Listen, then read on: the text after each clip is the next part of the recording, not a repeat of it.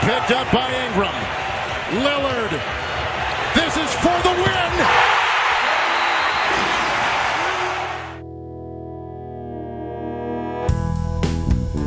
Bom dia, boa tarde, boa noite para você que está de novo acompanhando mais um podcast do For The Win. É um prazer meu apresentar mais um, um episódio desse podcast fascinante com os melhores comentaristas do Twitter brasileiro. Por isso eu tô aqui com o Giro Lobo. E aí, moçada, beleza? Tô aqui também com o Rodrigo da Costa.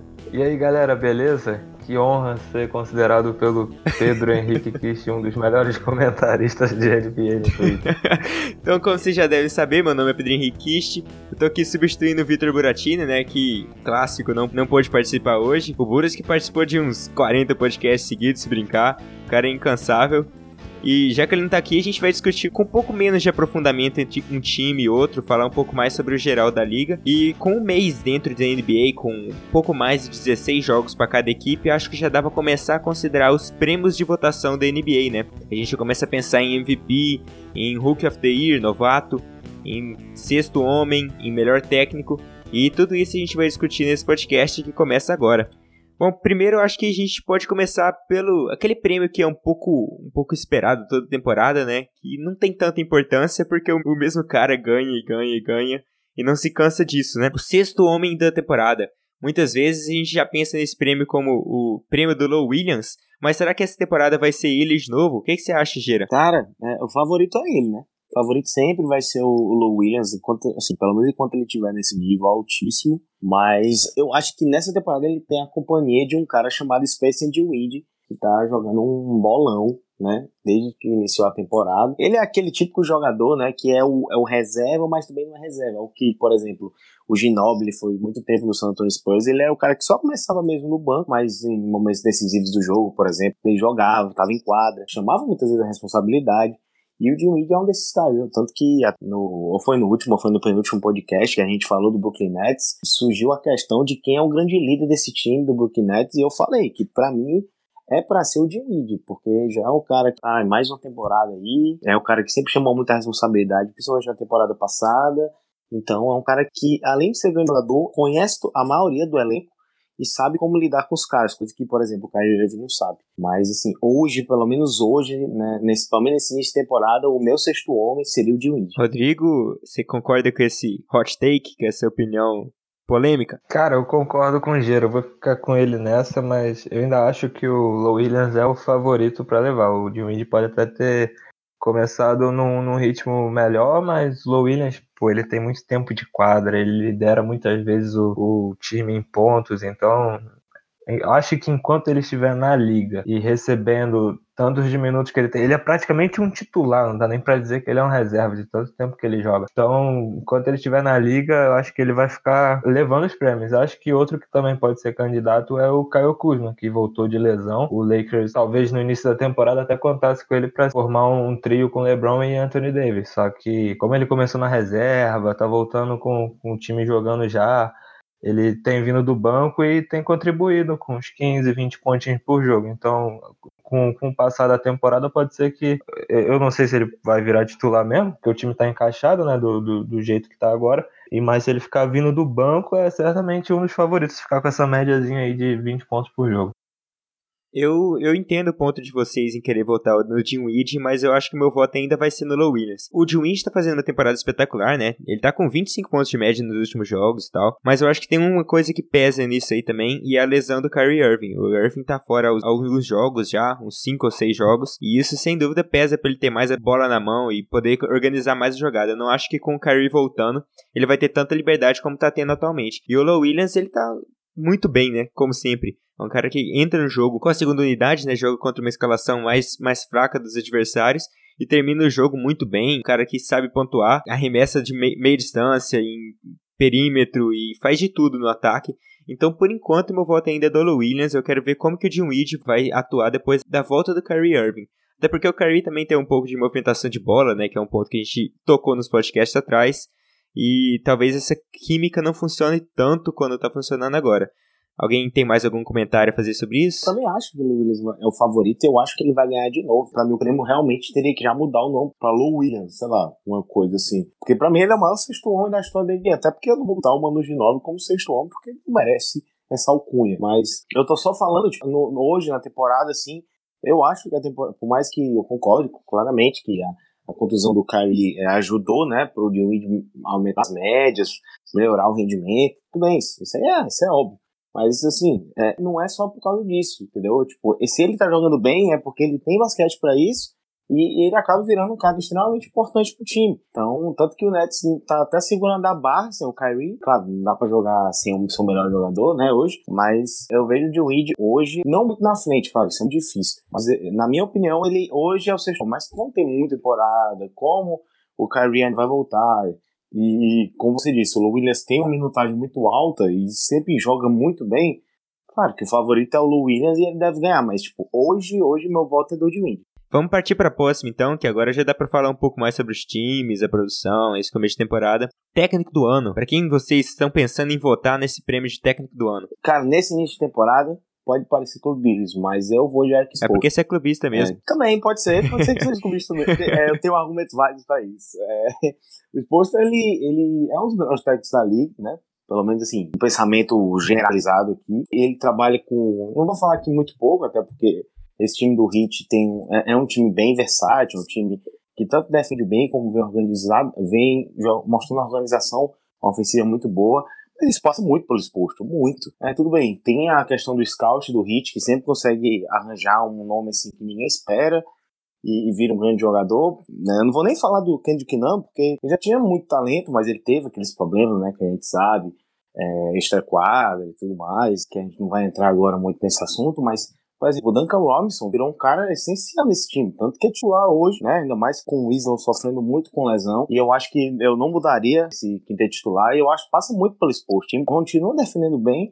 E a organização ofensiva, a time tá rodando muito bem a bola. Tem um Jimmy Butler com a bola na mão, como, como se nunca se viu na carreira dele e passa muito pelo exposto. E, e, o recorde do Hit fala por si só também. Então acho que, pelo menos, nesse, nesse iníciozinho assim, o meu voto vai pro, Eric Exposto, mas também não tem como, né, apagar Budenholzer, como sempre, Budenholzer, que é o atual vencedor, né, e, e o Bucks segue lá, lá em cima, o próprio Brad Stevens está pegando esse time meio que remodelado do, do Boston Celtics. Eu, eu, acho que até o Frank Vogel trouxe uma consistência defensiva muito interessante pro time do Lakers, que pouca gente vem comentando, vem falando muito do time tudo mais, com razão até.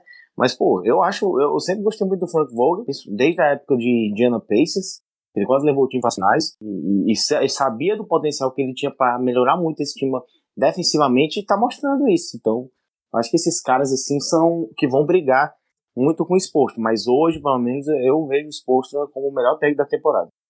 Bom, o Gira praticamente falou todos os nomes que veio na minha cabeça. Acho que só faltou o Mike Malone, que na temporada passada também foi um dos favoritos ao prêmio. O Budenholzer para mim é o melhor por enquanto. O Frank Vogel também pela campanha do Lakers e pelo trabalho defensivo, principalmente que o Gira destacou, é candidato também. Não, não tem como não citar ele. E o Brad Stevens, cara, o Boston diferente. O Boston esse ano parece estar mais coletivo, parece estar mais a cara do Brad Stevens da, da, da outra temporada, daquela temporada com o Isaiah Thomas, da, da primeira temporada do Kyrie Irving, que ele ficou fora da, da fase decisiva, com o time, é, coincidentemente ou não, como agora, ficou bem mais coletivo também, jogando um basquete bem vistoso.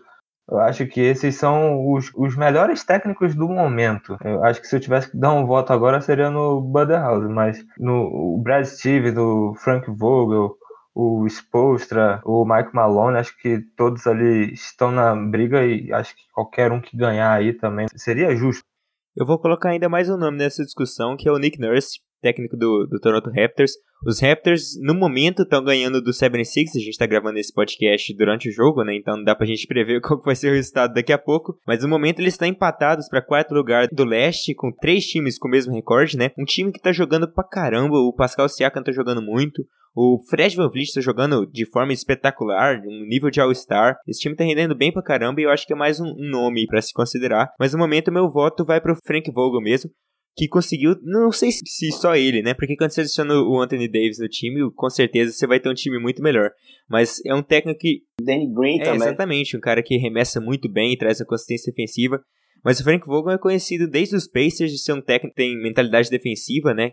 E eu acho que isso tem sido implementado muito bem nos Lakers, que são o melhor time da NBA no momento e que provavelmente não vai ter muita discussão, vão ser o melhor time nessa temporada regular. Eu acho que o meu voto por esse prêmio vai ser o Frank Vogel por enquanto. E eu acho que, assim, dois caras que eram dos favoritos, né? Antes da temporada começar, que eu acho que, assim, um vai se mostrar agora se ele vai ou não brigar, que é o, pra mim, o Doc Rivers. Foi até meu voto, porque eu falei que é, já o trabalho dele já tinha sido muito bom, e agora, com esse timaço aí, como é que ele vai fazer? Eu acho que ele ainda vai ter muita chance de ganhar se o Clippers terminar em primeiro na conferência. É, mas aí só o tempo dirá. E outro que, é, eu não vou nem dizer que ele tá decepcionando, algo do tipo, mas é porque o time não tá rendendo tanto. Na, na verdade, o time não tá rendendo o que a gente esperava no time que é o, é o Queen Snyder, né, do Utah Jazz. Que o time tá começando assim, meio.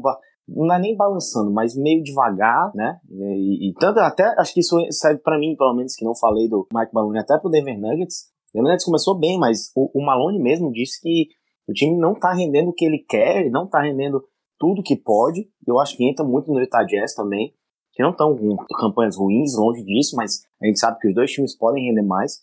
Eu acho que esses dois caras, né, o Doc e o Quinn Snyder, são outros nomes que eram para estar nessa discussão, mas ainda não estão. Só que eu acho que pelo menos o Doc Rivers vai entrar em breve. O Doc liderou esse time nos playoffs contra os Warriors, né? Eu acho que ali todo mundo falou, pô, esse cara vai ser um candidato sério para prêmio de técnico do ano, né? Até agora não se mostrou muita coisa ainda não. Mas eu acho que tem muita questão de química também, né? Já Kawhi Leonard, Paul George voltando agora, então tem muita coisa para se acostumar ainda. Esse início sem Kawhi e Paul George juntos não ajudou muito o time, tanto que, é, se eu não me engano, com Kawhi e Paul George, eu acho que o time tá 3 e 0, se eu não me engano. Então, acho que é, é uma questão de tempo para esse time para embalar, sei lá, até 10 vitórias seguidas e assumir a liderança do Oeste. Eu não vejo o Doc Rivers brigando pelo prêmio, ao menos que o Clippers termine na liderança, porque o Clippers parece que vai poupar muito o Kawhi e o Paul George durante a temporada. Parece estar pensando mais nos playoffs. Então eu não sei se, dependendo da campanha do Clippers, talvez o Doc Rivers fique atrás, tá ligado? Um, um, técnico que a gente não falou e que eu acho que merece destaque é o Monte Williams, o trabalho que ele tem feito no Phoenix Suns. O Phoenix todo mundo pensava que iria tancar e tá ali entre os oito por enquanto. Começou muito bem, deu uma queda, vem de quatro vitórias nos últimos dez jogos, mas tá ali em sétimo lugar por enquanto. Vamos ver se isso vai continuar ou se foi só um surto coletivo, mas acho que a briga dos técnicos não vai fugir do, dos nomes que a gente falou. Acho que menos o Monte Williams que eu citei agora, mas é só para destacar o bom começo de temporada do, do Phoenix, né? Porque acho que é a grande surpresa por enquanto. Eu queria só perguntar pro meu amigo Pedro Henrique Kish, onde é que está nesse assunto, onde é que está o nosso querido Billy Donovan? Não vou ter esse comentários. E o poderoso Steve Kerr? Ah, mas o Steve Kerr também tá cheio de lesão, né? É complicado. Você perde. Não, não, faça total. Faça, faça total.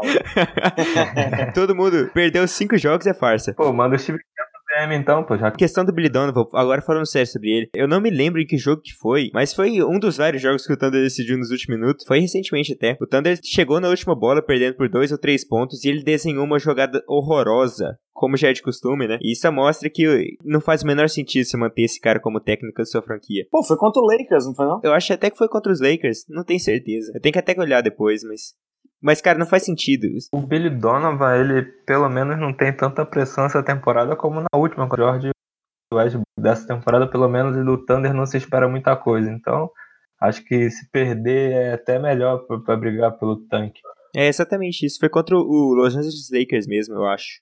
Ou contra os Clippers dos dois. O Lakers, inclusive, ganhou dois jogos que parece que, por exemplo, o Chicago Bulls e o Thunder. Parece que eles ligaram o modo tanque no final do jogo e o Lakers acabou conquistando duas vitórias aí. Ah, mas pelo amor de Deus, os caras pensaram, já corremos pra caramba, o Lebron tá passando por cima da gente, tu acha que eu vou, vou pra cima do negão desse? Não, pelo amor de Deus, cara cansa. Contra o Chicago Bulls foi bizarro, porque o Chicago, ele Tava até com. dando, dando um aperto no Lakers. No último quarto, só o Zach Lavine jogou bola, o resto teve um apagão. Inclusive, um negócio legal sobre isso do Thunder é o que o Brasil Thunder, arroba Brasil Thunder, falou de um tanque maquiado, né? Que você joga forte o jogo inteiro e no final do jogo você vai dar uma disfarçada e perde o jogo de propósito pra não ficar muito na cara e você ter uma competitividade também pros jovens, né? Eu sofri um pouquinho com isso aí nos últimos cinco anos. Gera falou um negócio legal que o Mike Malone tinha falado que o Denver não tá rendendo tudo o que, que se espera. E imagina quando atingir o que ele espera então, porque o Denver vem de nove vitórias nos últimos dez jogos e cinco vitórias seguidas. Então, é o limite pra esse time. Bom, agora a gente já começa a chegar em alguns prêmios de um pouco mais relevância, vamos dizer assim, não que os outros não sejam importantes, mas vamos falar sobre o Depoy, o Defensive Player of the Year, o cara que mais rouba bola, mais dá toco, que mais ajuda o seu time na defesa. Para vocês, quem que é o favorito para esse prêmio? Oh, primeiramente, que Depoy é, não existe. É o quê? É Depoy, ok? Depoy. Depoy. Depoy, sorry, sorry, Depoy. sorry. Aqui, tem, aqui é formado. Que isso, aulas de inglês com geral. Passando vergonha ao Mas assim, cara, é, Depoy é, é difícil votar, assim. Sim, tem três nomes que na minha cabeça estão na frente do resto. É uma briga boa, né? De ter uns caras muito bons assim. Primeiramente, eu vou até. O, nosso querido Pedro Henrique vai ficar feliz.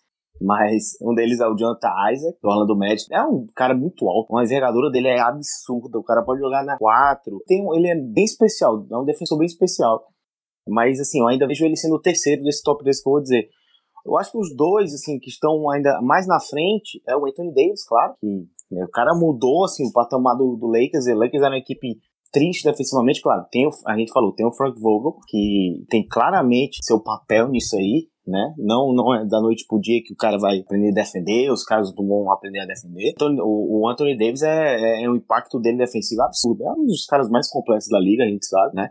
E isso tá sendo mostrado sim. E o outro, né? É, vamos, vamos falar eu sou clubista de novo, mas o Jimmy Butler, Jimmy Butler que, que lidera a, a liga em, em roubo de bola. Não que roubo de bola queira dizer que é, é a razão para ele está nessa briga, mas ele é um defensor muito, muito bom em todos os sentidos, no perímetro, acompanhando os drives, no post ele é muito bom, tanto, tanto contra, contra um cara da posição dele, como contra um cara mais alto, ele consegue umas roubadas de bola interessantes, ele tem uma leitura das linhas, né, de, de passe muito boa. Então, assim, eu não sei se eu vou conseguir votar em alguém, talvez seja o Anthony Davis o favorito hoje, mas eu vejo o Jim Butler colado nele, colado. Então eu vou, eu vou ficar um pouquinho em cima do muro, mas assim, eu acho que se alguém tivesse que vencer, seria o Anthony Davis, mas o Jimmy Butler também tá, tá muito pertinho dele. Primeiramente, o meu voto para melhor defensor é o Anthony Davis. Ele lidera a liga em blocos e, e o impacto dele em quadra é um absurdo. E, mas não é o único motivo também do, do Lakers estar bem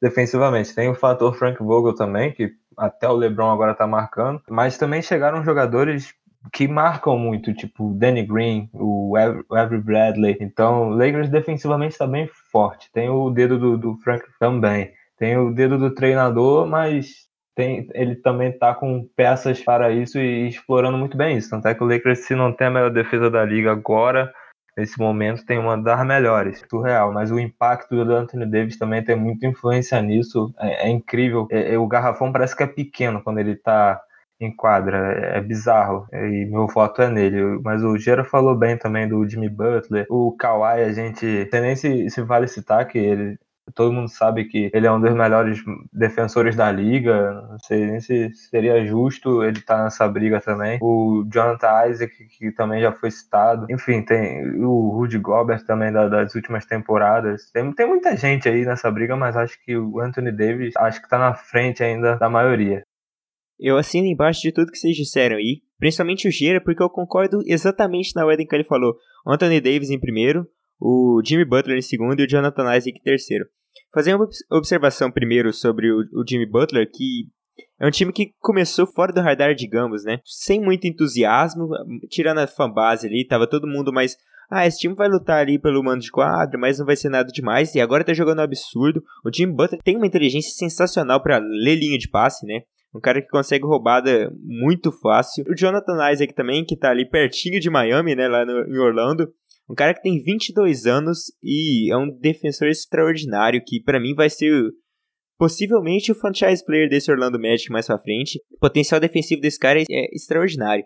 E ele tá começando a matar bola no ataque também, então é um cara que vai ter muita chance de, de lutar para esse, esse título e até para coisas mais fortes lá pra frente.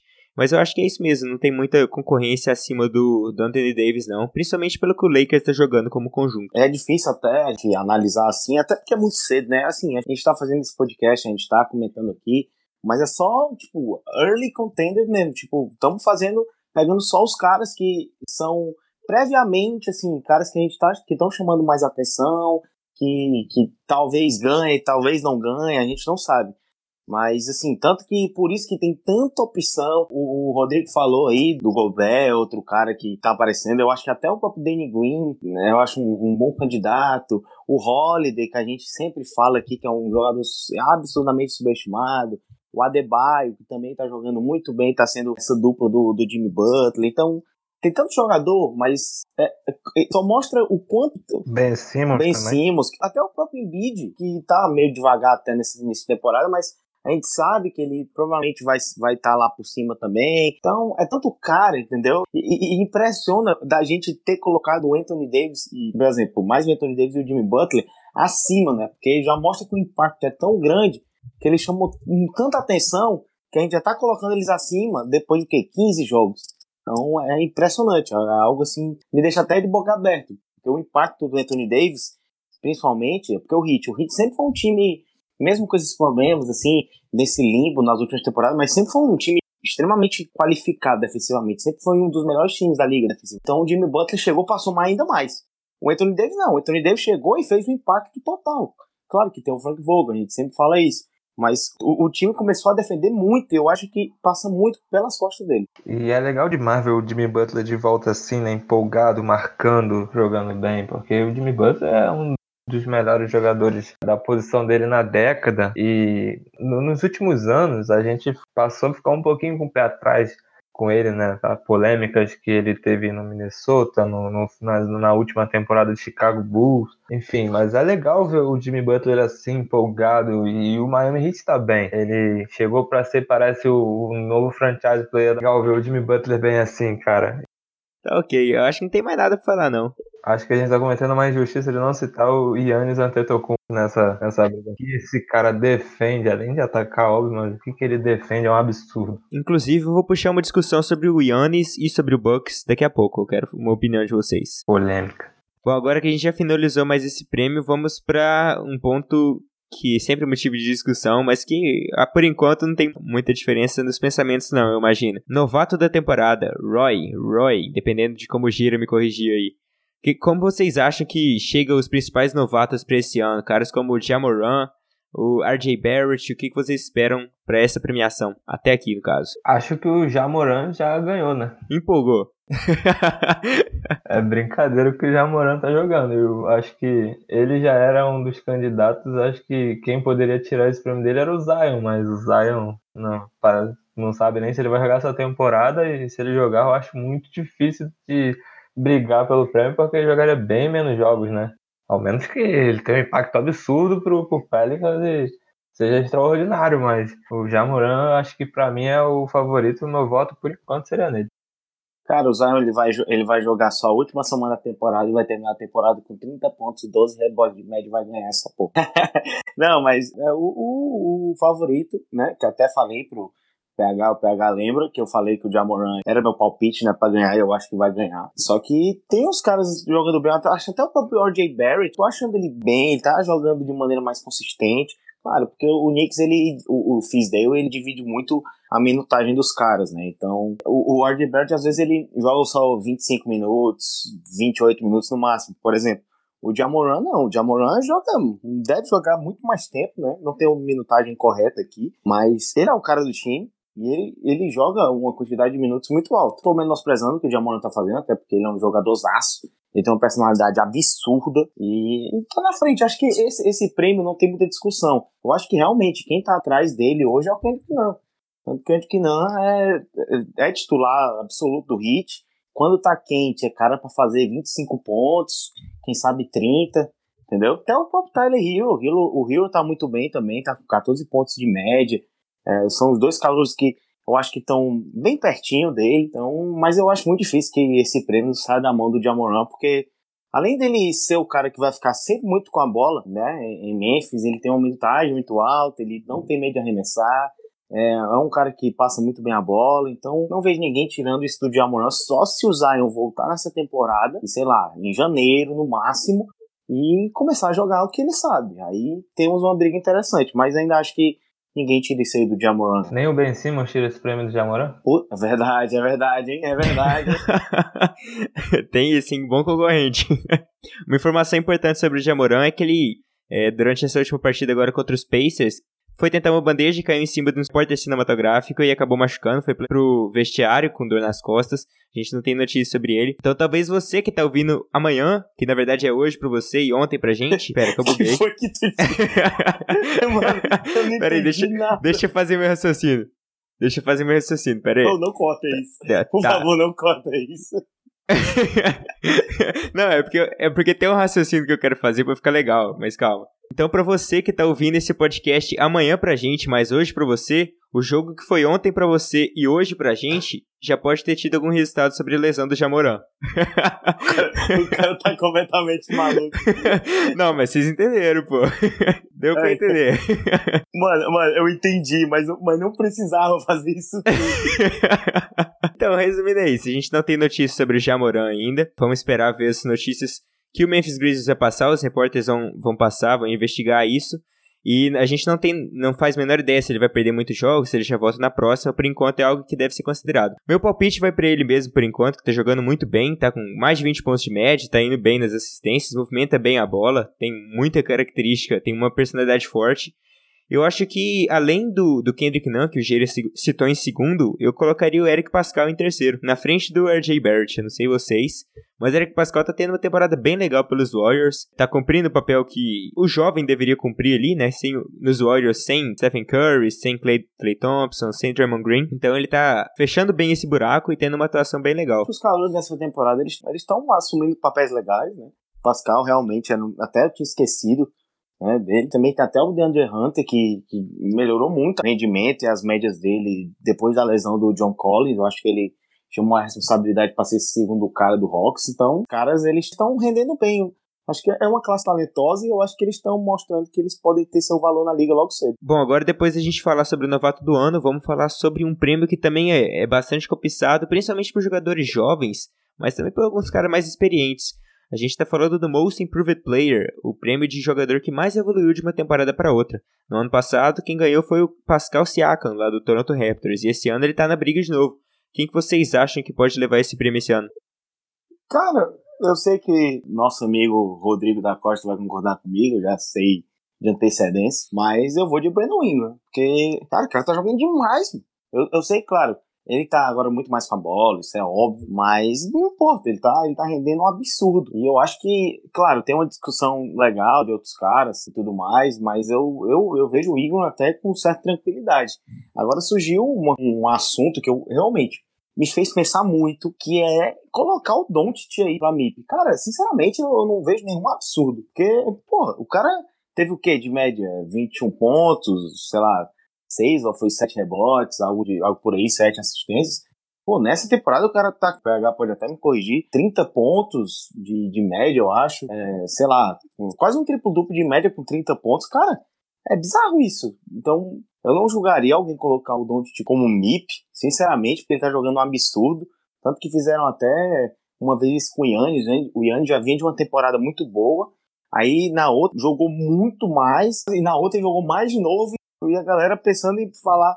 Eu, vale, mas nossa senhora, que é isso, cara? Então eu acho que botar o Doncic nessa briga aí não é nenhum absurdo, mas eu acho que o Ingram, ele, ele deu uma desabrochada tão boa, ele tá jogando tão bem, de forma tão eficiente, que eu não consigo falar em outro cara a não ser ele. É, meu voto também vai no Brandon Ingram. E essa temporada ele tá bem mais consistente também no perímetro, era um dos defeitos dele na, na época de Lakers. Ele no Lakers ele se encontrou quando ele começou a jogar mais dentro do, do garrafão, mas no Pelicans ele tá melhorando um, um defeito, né? que ele era muito muito fraquinho na, na, bola de três, muito irregular. E essa temporada ele tá arremessando praticamente 50% do, do, do perímetro. Isso é ótimo para ele. Muita gente bota fé nele. Eu também acho que no futuro ele vai ser um dos melhores da liga. Ele tem um potencial absurdo, um teto de, de evolução enorme. E meu voto também é no Brandon Ingram, mas eu acho que a gente pode citar outros jogadores, como por exemplo o Malcolm Brogdon, o Anunobi no Toronto Raptors, o Doncic, o Gera citou. É, até pelos números é válido você colocar ele ali na briga, mas eu acho que o Doncic está tendo uma evolução que é até esperada, sabe? Porque ele já chegou com um potencial absurdo dentro da liga. É, é um cara que foi MVP na Europa, campeão, é MVP de final. Aí ele, ele entra na NBA já lapidado, já preparado. A, e, e, essa temporada ele tá tendo um protagonismo que eu acho que a gente esperava que ele fosse ter daqui a, sei lá, três, quatro anos talvez, mas já tá tendo agora. E, e é ótimo isso também. É legal. Por isso eu acho que eu não colocaria ele na briga justamente por isso. Porque acho que ele tá tendo uma evolução dentro do esperado. E por fim, a gente não pode cometer injustiça e não citar Alex Caruso. Pô, esse cara é sensacional, pelo amor de Deus. Alerta de clubismo. Ah, que isso, ele já tem um muro pichado em Los Angeles. Ele, ele é sinistro. Bom, então, é, eu confesso que eu não tinha pensado no Luca Doncic, porque a gente fala todo dia sobre Luca Doncic terceiro lugar de MVP, segundo lugar de MVP, tá no top 5, já é top 10 da NBA, e realmente é um cara que pode acabar ganhando esse prêmio mesmo. No momento, antes de pensar disso, meu prêmio ia pro Brandon Ingram, empatado com Pascal Siakam, que eu não consegui decidir ainda. Pascal Siakam ganhou ano passado já, então acho que é muito improvável que ele ganhe de novo, mas ele tá tendo uma temporada com 30 pontos de média, tá carregando esse Raptors, não nas costas, porque tem um time muito bom ainda, mas tá sendo franchise player desses Raptors depois da saída do, do Kawhi Leonard. Então eu acho que não tem como decidir entre os três, não, viu? Eu acho que eu tô bem, bem em cima do muro dessa. E são dois, três caras que estão jogando um absurdo mesmo. Ninguém vai falar do, do Adebayo, não? Ou posso puxar minha cotinha de clubismo aqui? Claro. O Adebayo jogando muito, né, galera? Papo reto, o cara é um dos melhores defensores da temporada. O cara tá com uma boa média de rebotes, né? Se eu não me engano, ele tá com média de duplo-duplo. Então, já é a primeira vez na carreira dele, claro, é a primeira, primeira, primeira temporada dele como titular absoluto, né? Mas é, virou. É, aliás, a, a, grande informação. Ele, se eu não me engano, ainda é o, o segundo pivô com, a, com maior média de assistências, só pede pro, pro Jokic. Então, já mostra uma evolução, outra evolução no jogo dele. Né? Então, eu acho que meus argumentos estão válidos. Um abraço a todos, boa noite. A cota de clubismo foi bem executada. Foi, usar todos os argumentos válidos, PH. Fala aí. Não, foi bom, foi bom. Vamos pro MVP então? Let's go! Lego! Bom, então depois a gente fechar esse, esses cinco prêmios, vamos pro prêmio mais importante da temporada, que é o prêmio que todo mundo sonha, mas poucos conseguem. Um prêmio de Most Valuable Player, o jogador mais importante, o cara que doutrina a temporada inteira e leva esse time ao sucesso. Por enquanto, a gente tem uma discussão bem aberta, tem muitos nomes excelentes na briga, como James Harden, tem o LeBron James, que está na 17ª temporada e está brigando forte, tem o Luca Doncic, que a gente falou agora há pouco, Yannis Antetokounmpo, atual MVP, tem muita gente boa, eu queria saber de vocês o que, que esperar nessa briga. Eu acho que essa briga é mais difícil, cara. Eu, eu juro como eu não consigo. Tem quatro nomes na frente do resto, que foram o que você citou. Talvez cinco, né? Talvez até o Anthony Davis. Só que eu não consigo escolher, cara. De verdade. Porque eu acho que cada um deles tem um argumento válido. Sei lá, o LeBron, ele tá muito completo nessa temporada. Ele até já foi citado aí, ele tá defendendo bem. O LeBron, que não defendia bem desde a penúltima temporada de Miami Heat, eu sei porque eu lembro disso que ele defendeu demais, ele foi quase MVP e Depoy, já é algo que me surpreende muito, já, eh, ele ganha muitos pontos assim, se eu não me engano, o turnover ratio dele tá um dos mais baixos, eu posso estar até errado, mas eu tô vendo que ele tá passando melhor a bola, de maneira mais inteligente, continua muito físico, continua muito bem, então é, tá muito completo. O Yannis é aquela coisa, né, aquele monstro físico, o, o, o atleta mais absurdo da NBA hoje é ele, ele continua defendendo muito bem, porque ele utiliza muito bem todos esses atributos físicos dele, reboteiro fantástico, matando bola de três até agora ele tá fazendo. Tem a questão do Bucks que se o Clippers não der, um, não der uma melhorada, o Bucks vai ter a melhor campanha de novo da liga. Se o Lakers também, claro, se o Lakers e Clippers, né, não deixarem. O Harden, pô, na narrativa do Harden é qual?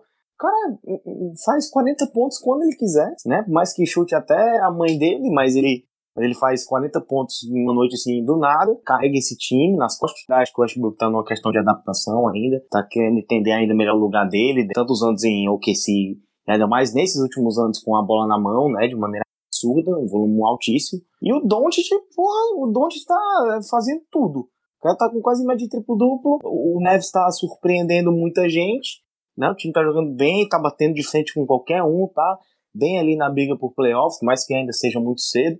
Mas, cara, o Doncic é um cara que ele tá. Você dá 25 minutos de jogo para ele, ele te entrega 30 pontos, 7 rebotes e 12 assistências. Bizarro, bizarro. Isso é um, é um volume de jogo absurdo. Então, é, e o Anthony Davis, que é cara fantástico, defendendo e atacando, né? Monstruoso também. Um outro monstro atlético. Então, cada um tem, tem um argumento, cada um tem uma narrativa, e eu simplesmente não consigo votar em alguém eu olho assim, porque se eu volto no LeBron, eu penso no, no Yannis, no Harden. Sinceramente, nessa eu vou ter que ficar em cima do muro, eu ainda acho que tá cedo pra escolher alguém no meio de tanto cara bom que tá jogando aqui agora. Eu não vou ficar em cima do muro, não. Vai clubistar, né? Vai clubistar, né? Espero que não. Não vou citar extraterrestre, vou citar jogadores comuns, por isso eu vou deixar o Caruso de fora dessa briga. o meu... cara idiota. Cara bobão, velho. O meu voto para MVP é LeBron James. Não tem como. Lakers tem a melhor campanha da liga. Ele tá jogando um absurdo, defendendo um absurdo, algo que não fazia há muito tempo. O, não sei o que há mais tempo não acontecia. O Lakers de volta aos playoffs, o LeBron defendendo. Enfim, curiosamente, os dois agora parecem estar na mesma química. Isso é muito bom. Para mim, que sou torcedor. Para vocês, aí é outra situação.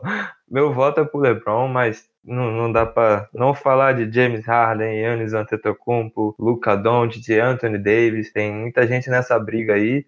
Ainda é muito cedo para cravar, né? A temporada tem 15, 16 jogos por enquanto, mas por, por, esse começo de temporada, pelo menos o LeBron tá na frente. Não por muito, mas tá na frente. Tá? Mas tem a galera ali brigando na cola dele, no próprio time dele tem também o Anthony Davis, enfim. Vai ser uma briga bem legal, vai gerar muita discussão até o final da temporada. Talvez a campanha de time A ou B acabe influenciando para definir.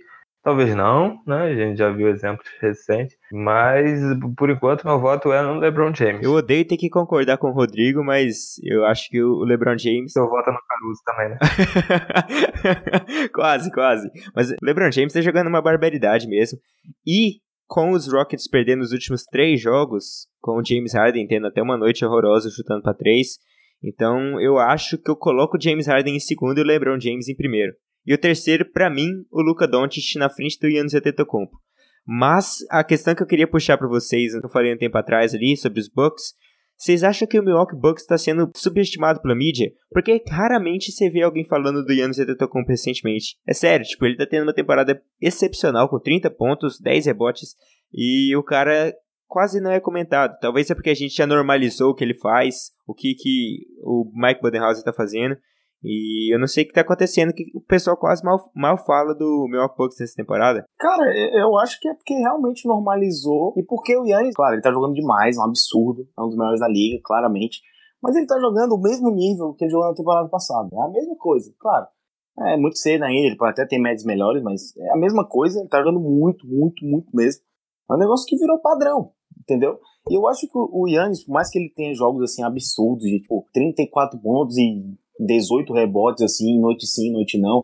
Eu acho que às vezes ele também não é midiático, tão showtime, assim, como o LeBron, que num jogo ele consegue uma enterrada absurda, um passe incrível, o que noite do nada ele consegue 50 pontos, o, o Doncic que ele tem 20 anos e do nada ele tira um triplo-duplo em 25 minutos de jogo, entendeu? Eu acho que é, é o Anthony Davis que puxa um 40 barra 20, do nada. Então, assim, eu acho que é porque ele não é muito midiático, a gente já se acostumou, mas na briga ele sempre tá.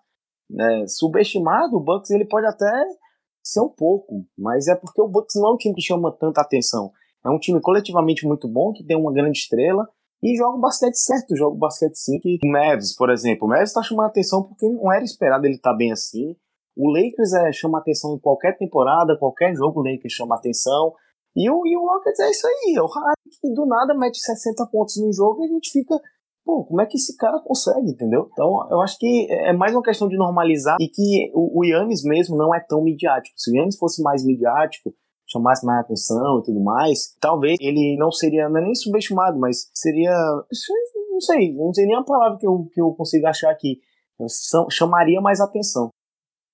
É, também não acho que o time esteja sendo subestimado, não. Eu acho que aí cai mais a questão do apelo. Acho que o Milwaukee Bucks não traz tanto apelo assim pra mídia. O Yannis, às vezes, quase todo jogo, às vezes é sacanagem. Quase todo jogo o cara tá assassinando alguém com alguma enterrada absurda, mas parece que normalizou também um pouquinho. É, acho que virou é, comum aqueles Eurostep que ele faz em, em velocidade, as enterradas dele. É, ele tá com as médias absurdas, continua brigando pelo MVP, mas acho que já não é questão de subestimar, não. Acho que é mais em relação ao apelo mesmo. Por exemplo, o Denver Nuggets venceu cinco seguidas e já está em segundo lugar na Conferência Oeste e pouquíssimo se fala também. O time não, não tem tanto apelo assim da mídia e, e a gente às vezes acaba não, não prestando atenção no, no que está acontecendo. Diferentemente de algumas outras equipes, por exemplo, o Lakers é, tem muito apelo, sempre teve, no mercado contribui para isso também, enfim, aí já é outra discussão, mas acho que não estão subestimando o Milwaukee Bucks não, até porque eles estão liderando o leste, mas pouco se fala, muito provavelmente porque não tem apelo, sabe? Luca Doncic, 20 anos, quase um triplo-duplo de média. Cara, o que que acontece com esse Botaram garoto? Botaram muito ferramenta no todinho dele. que comentário. Que, Pelo amor que de Deus. comentário maravilhoso, meu Deus do céu. Pertinente demais. Pô, cara, mas, mas Doncic é, é talento puro, cara. É, é, quando a gente fala que ele tem tudo pra virar o maior estrangeiro da liga, passar Novitsky, passar Ginobili, é, a gente não tá brincando, ele é um talento e um em um milhão. O cara chega com 20 anos e tá fazendo o que ele tá fazendo, assim, talvez o último tenha sido um tal de LeBron James mesmo, olha lá. Então, é complicado isso. Pô. É, o cara tá, é, é, sei lá, ele, e ele joga num time que que tudo bem, o time corre muito por ele, o time tem, é, tem jogadores ali que, que ajudam bastante ele. Mas, bicho, o cara tá tendo quase média de triplo-duplo. É, é, é, um absurdo, sinceramente. É, eu não tenho nem palavras, porque a, a galera que tá assistindo o podcast, eu sei que pode não parecer, mas o nosso apresentador aqui, ele engole muito o que a gente fala do Don't. Ele é clubista com o nosso amigo Trey Young, já deixou claro isso outras vezes. Então, dói muito para ele admitir que o Doncic tá um, um mar na frente do Trae Young, o que não é ruim pro Trae Young, só que o Doncic já é um dos 10 melhores jogadores da liga, e, e, é absurdo falar isso de um cara de 20 anos, entendeu? Imagina, qual é o teto dele? Se esse é o teto dele, já é bom demais. Mas se o teto dele é maior do que isso? Eu quero muito ver, porque vai virar um dos melhores jogadores da história da NBA. Eu não tenho medo de falar isso. Vou me defender da calúnia, então, porque é, eu sempre achei o Luca Doncic melhor, tanto é que pra mim ele era a primeira escolha do draft, quando eu fiz o mock draft no ano passado. Quatro times não acharam isso, né, por mais absurdo que isso pareça. Só que pra mim o melhor estilo de jogo, o meu favorito, é o, o Luca Doncic, porque é um cara mais baseado em bola de três e mais leve, né, um pouco mais, mais leve, livre, solto. E é o que eu mais prefiro de assistir e tal, mas o Luca Doncic é excepcional, um cara que não tem palavras para descrever o que esse cara tá fazendo com 20 anos. Cara, ele tem a minha idade praticamente e tá fazendo isso aí, 0,2 assistências para ter um triplo-duplo. O Westbrook fez isso com 27, 28 anos. Então é algo que a gente vai relembrar para sempre e principalmente se ele terminar a temporada com um pé de triplo-duplo. Vai ser uma temporada histórica e eu não duvido dele ganhar MVP, sendo talvez o MVP mais jovem da história, né?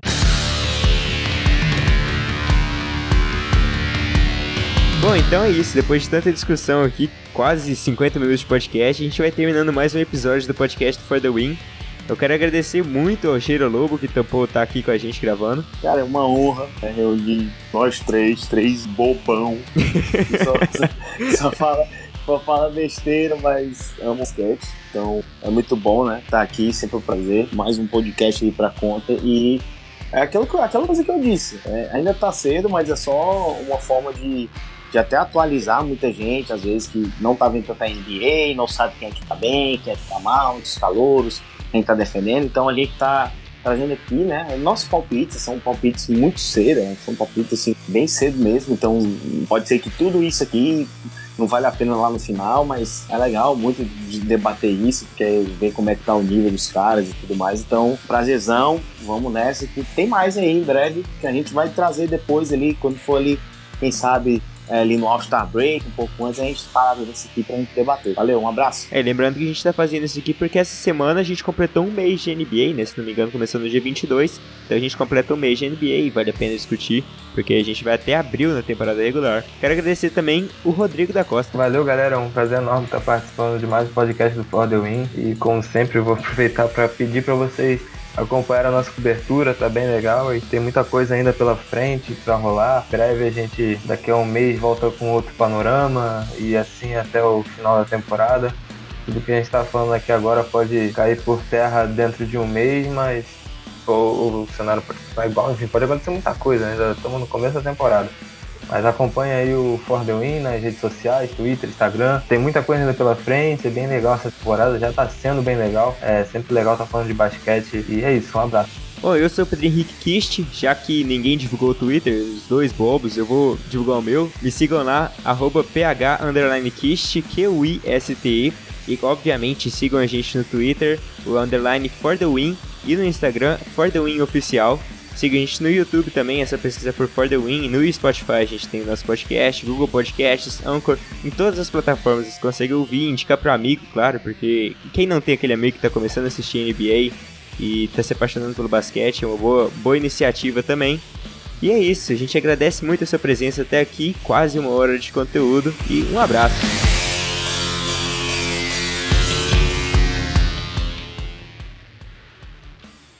Edição Gabriel Pellegrini